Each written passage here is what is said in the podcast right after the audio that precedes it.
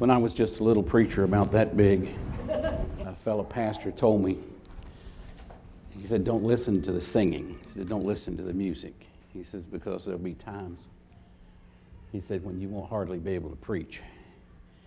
And today is one of those occasions when just the, the songs, the, the singing, the lyrics have, uh, have led me to the point my heart is so full right now, I don't know if I can preach.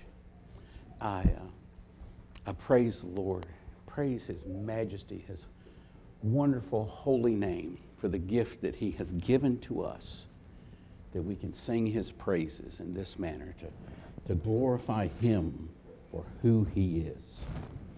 As you no doubt know, we're going to begin a series of messages today from the book of Jonah, a series that I have much looked forward to bringing and uh, very much appreciate this opportunity uh, from uh, my fellow elders to, uh, to stand before you this morning with uh, God's Word between us.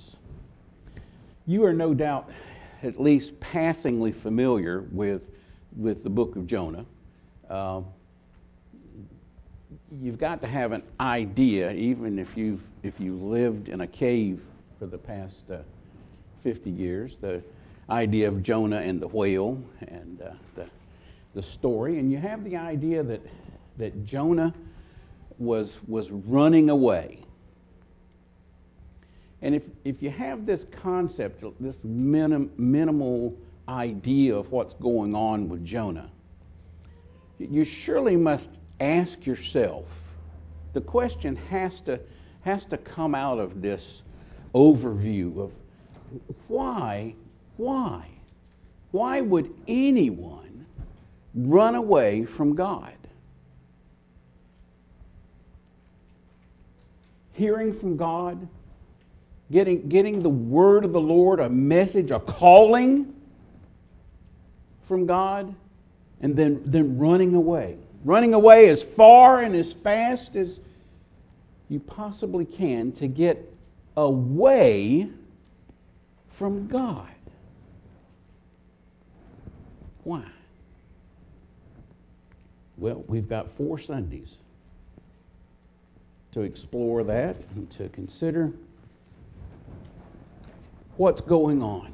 We've, uh, we've offered three questions to set before you for consideration during our response time this morning. What made Jonah think he could disobey and flee from God? What made Jonah think that he could run away, disobey, and leave God? Think about that. Have, a, have an idea at the response time. I'm going to talk about popular religion this morning. And I'm going to ask you to share with us how popular religion might have impacted your life. You'll forgive me for the use of the word impacted, but it has become so, so common and uh, widely acceptable that uh, I can use it too. And then finally, certainly for your consideration and sharing with uh, the, congreg- the congregation as you see fit, has the word of the Lord come to you? Have you responded in obedience? So we'll have those before us, as well as your thoughts, responses during our response time following the message this morning. So, what do you think? Is Jonah the only one who's ever run away from God? Or is this perhaps a more common practice than one might first think? Why? What would anyone expect to achieve, to accomplish, by running away from God? Jonah, the book of Jonah, found in the Old Testament. It's between one of the other books and the one that follows it. It's Bible. It's God's Word. It begins with the statement now, the word of the Lord came to Jonah. The word of the Lord. The book of Jonah is Bible. Just like Genesis, Isaiah, Luke, Romans, the Revelation, Jonah is sacred text. But Jonah has a problem to overcome. That problem is Sunday school. Sunday school has just about ruined Jonah for us. And so we're going to try to overcome this Sunday school problem. For certainly in the book of Jonah, there are incredible events that are related. Some very colorful characters. And all of this makes Jonah seemingly an ideal children's story. Something for children to consider. I was talking this week with some folks and telling, uh, telling them that I was going to be bringing this series of messages from Jonah. And she told me that when she was a child, she said she hated going to big church. Now, she went on to explain to me what she meant by big church, but we all know what she means by big church. No explanation necessary. She said she hated going to big church, but her, her parents, her folks, would, would make her go, take her into big church. And she said, and she said, so I always read the Bible. And she said, what I did instead of paying attention or participating, being, I read Jonah over and over and over again. I just read the book of Jonah. And I told her, I said, you know, I'm preaching from Jonah in the coming weeks. But this is not your children's Jonah. The incredible events, these colorful characters, are a part of the canon of Scripture for a very grown up reason. They contribute to our calling to maturity in Christ. They are a part of that solid food we hear spoken of in the book of Hebrews.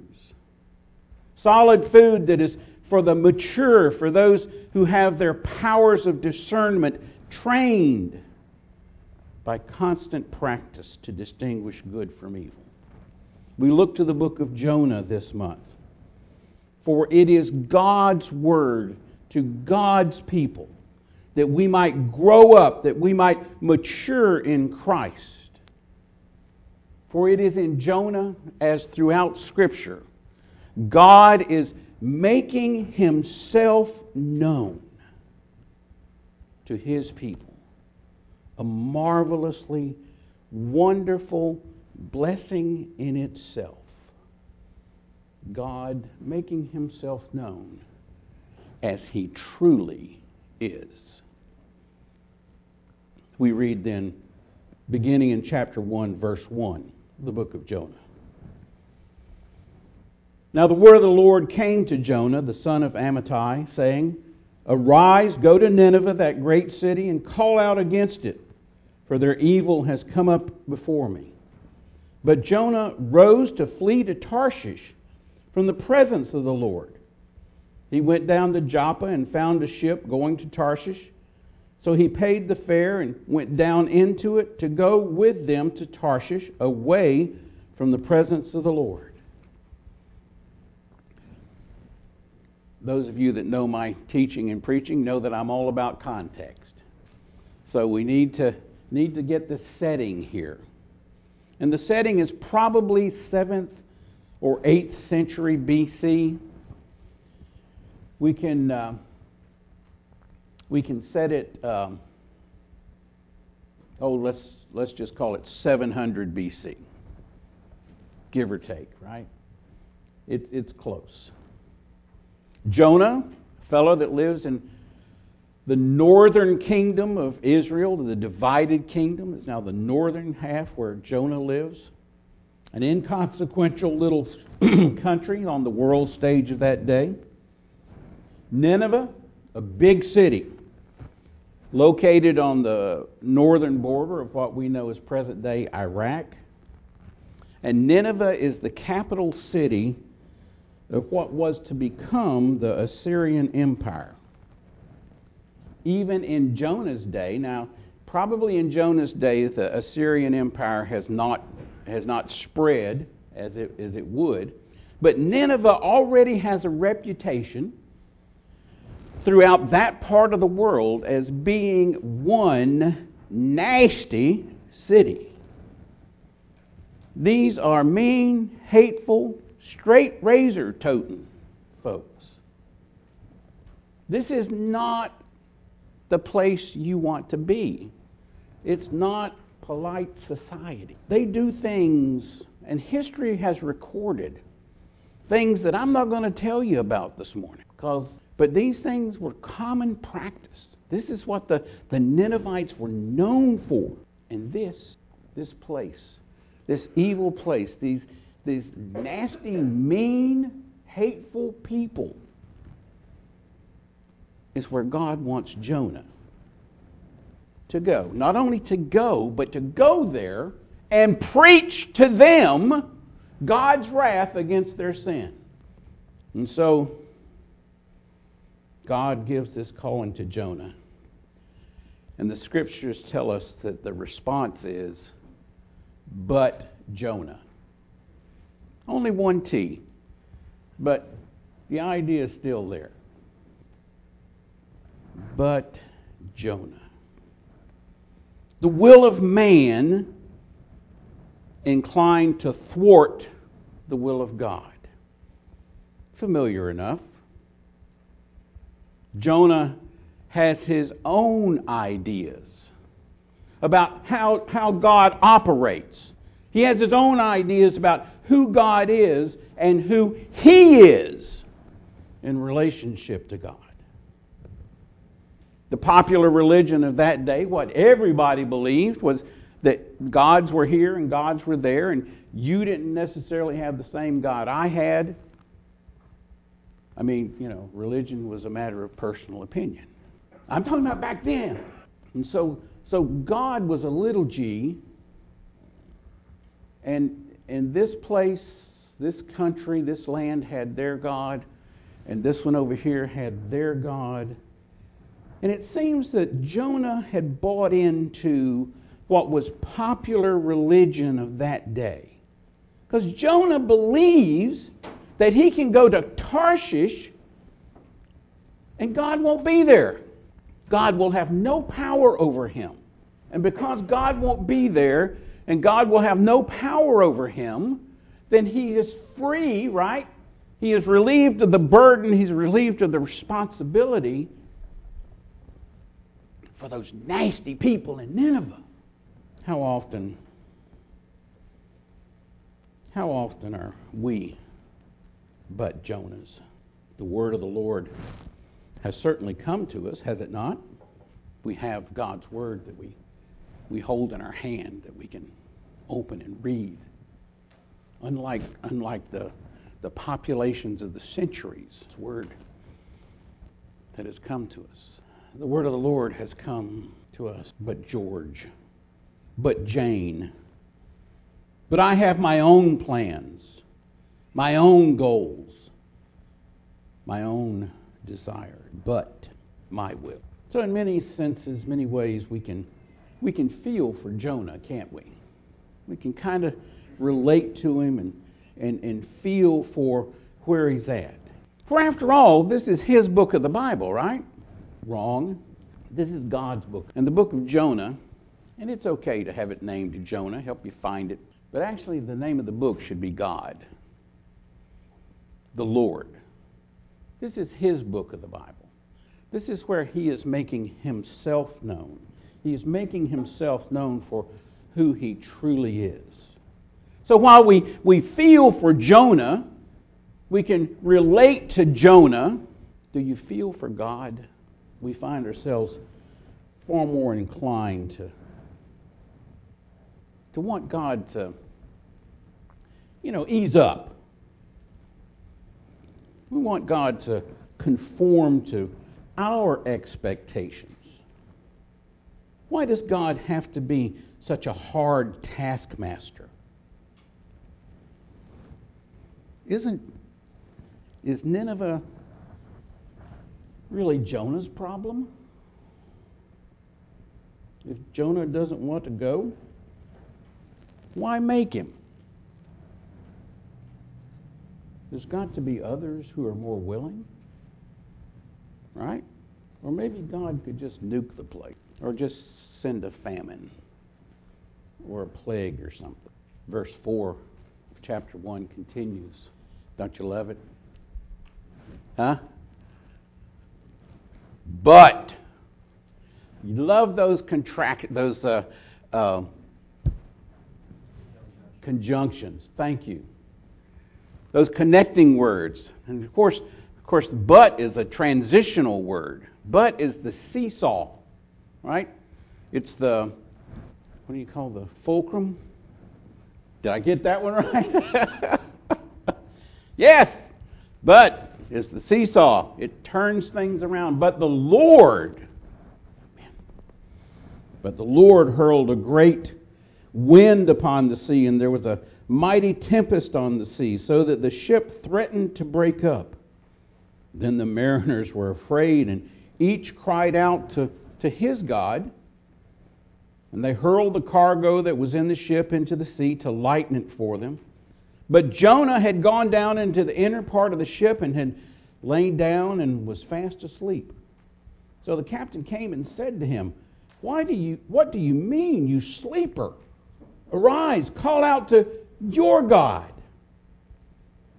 Perhaps the God will give a thought to us that we may not perish. So it, is, it appears that God does, in fact, act miraculously here to accomplish his purpose. Perhaps he didn't nuke the place or send a famine or but he's still working through Jonah. Miraculously, he sends this uh, this tumult. It's a good word, tumult on the sea. The wind and the sea, the waves, they are obedient. They do as God commands.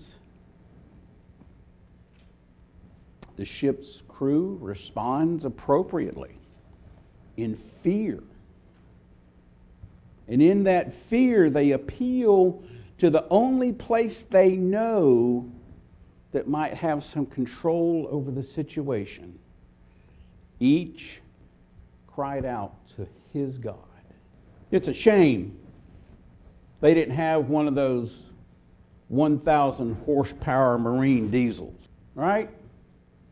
Surely, if they would have had one of those 1,000 horsepower marine diesels, they could have made it to shore. If they had had a, a GPS navigation system, could have directed them how to. Or at least a ship to shore radio, right? a ship to shore radio, they could have called the Coast Guard. Somebody, help! We're in need of help out here. Surely, if they had had any one of these wonderfully marvelous, outstanding advances of technology and science of the modern day, surely one of these things would have saved them. We can certainly look down our noses at these ignorant sailors for believing in his God. Do I have to spell it out for you? Who are the gods that you're believing in? But I made a note to myself that's enough sarcasm. So we'll leave the sarcasm behind. And we sympathize with these men in the face of this calamity. Who can influence the hand of God? Certainly not a guy sleeping below deck. We continue to read verse 7. They, that is the, the mariners, the crew of the ship, they said to one another, Come, let us cast lots, that we may know, know on whose account this evil has come upon us. So they cast lots, and the lot fell on Jonah. Then they said to him, Tell us on whose account this evil has come upon us. What is your occupation and where do you come from? What is your country and what people are you?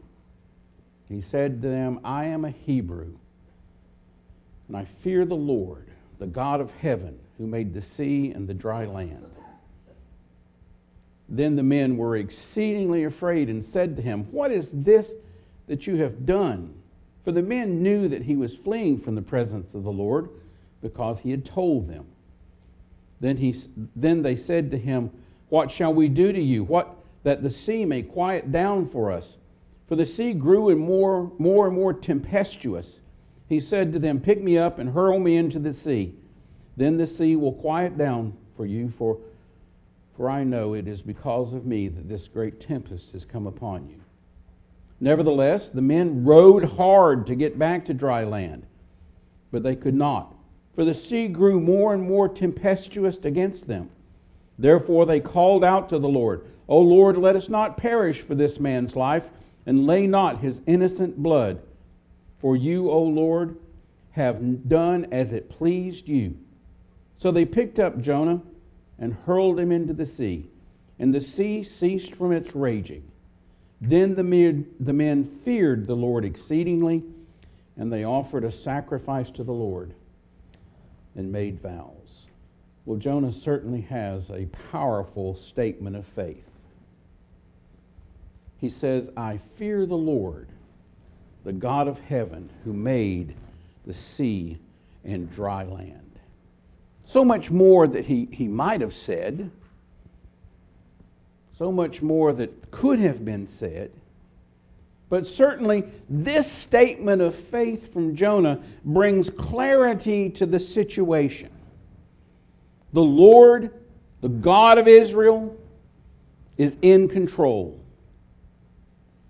And while the crew initially think that they will try their hand at running from God themselves, they rowed hard they eventually discover that their efforts are of no effect when contrary to the will of God. Tough lesson to but one that seems has to be learned individually. Not something that could be passed along from from one to another. I fear that each of us must come to that place where we realize for ourselves that when our hand, our efforts, our will is against, is contrary to, to God's will, to God's purpose, to God's plan, we're powerless. We are to no effect. The crew ultimately acknowledge, For you, O Lord, have done as it pleased you. I think I think this is a really difficult thing to say. I think it's really hard to come to the place that we acknowledge, that we accept, that we willingly concede, Lord, you have done as it pleased you. This statement certainly places man in proper perspective with God. God, you have done as it pleased you. I am in your hands. I am in your power. I am created. You are the creator. A difficult conclusion to arrive at. And yet, a conclusion that when it is arrived, when it is conceded, when it is accepted, when it is acknowledged, it is a conclusion that certainly then turns the heart of man to worship and obedience of the sovereign God of all creation. For this is the message of the book of God God is sovereign. The Lord hurled a great wind upon the sea, and there was a mighty tempest on the sea. God is sovereign over his creation.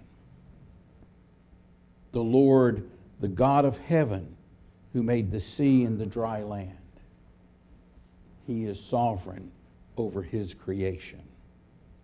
For you, O Lord, have done as it pleased you.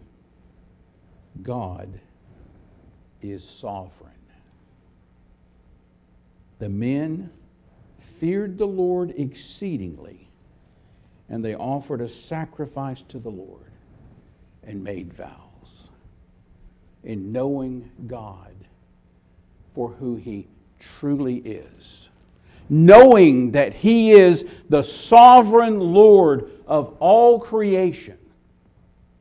Knowing Him as He has made Himself known will always bow the knee in worship and praise and glory and adulation for the Lord our God. It's important. It's important that we know God for who he truly is. Jonah, Jonah makes a number of mistakes, errors in his life, errors in, in, in how he lives and what he does. Jonah makes these mistakes because he does not know God for who he truly is. Jonah believes in God, but he is not believing in the God of creation. He is not believing in the sovereign God over all creation. Jonah does not believe in God who has made himself known. Jonah willingly accepts what I call popular religion. It's popular because it's what is believed by a great majority of people, and it's religion because it's what they believe about God. We live in a society where a God created by man is far more acceptable than God who created man. That is popular religion. The God created by man, man's God, is obligated to do as man commands. This is man's God. Man's God, as created by man, must change to fit the times, right? To accommodate the present need. Man's God must fit into the time and space allotted to him. Popular religion. This is not, this is not the God whose word came to Jonah. The Lord who speaks to Jonah is not one of the local gods created by man. He is the creator of man. He is the giver of commandments with a certain expectation of obedience. He is eternal, unchangeable, omnipotent, omniscient, omnipresent, sovereign God. Jonah would learn this truth. And we are blessed today to be reminded through Jonah's folly and God's grace.